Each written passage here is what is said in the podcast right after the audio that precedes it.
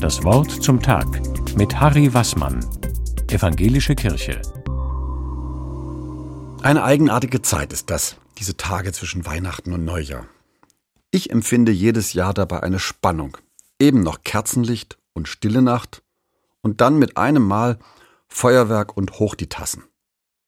Manche nennen diese Tage auch die Zeit zwischen den Jahren. Aber was soll das eigentlich heißen, zwischen den Jahren? Dafür gibt es eine historische Erklärung. Im Römischen Reich wurde im zweiten Jahrhundert mit der Einführung des neuen Kalenders der Neujahrstag auf den 1. Januar gelegt. In der Christenheit wurde dann später im vierten Jahrhundert der Tag der Geburt Jesu zum Neujahrstag. So leben wir von der Geschichte her betrachtet, wenn auch unbewusst, zwischen Weihnachten und Neujahr zwischen den Jahren, nämlich zwischen zwei gesetzten Neuanfängen unterschiedlicher Natur.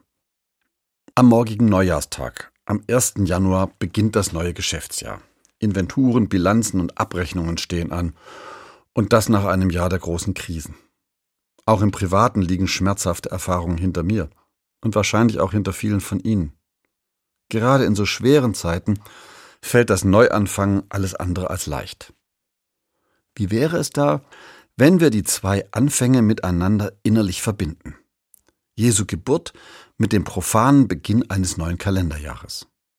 Dann stünden die profanen Ereignisse, alles was war und was kommt, von Anfang an im Hoffnungslicht der Weihnacht.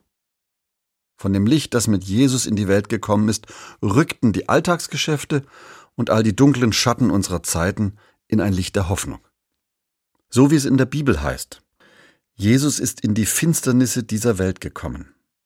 Gerade die dunklen und schweren Erfahrungen, die Sorgen und Nöte stehen im Licht seiner Geburt.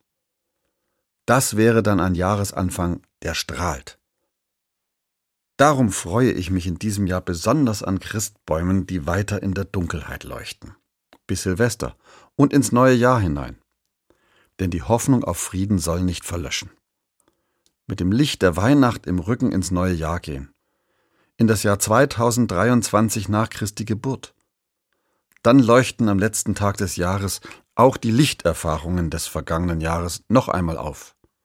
Schöne Begegnungen, Trostworte und neue Aufbrüche, die es auch gegeben hat. Wer im Licht der Geburt Jesu ein neues Jahr beginnt, wer den Frieden und die Liebe an den Anfang stellt, der kann hoffentlich auch ohne Bitterkeit vom alten Jahr Abschied nehmen. Harry Wassmann aus Tübingen von der Evangelischen Kirche.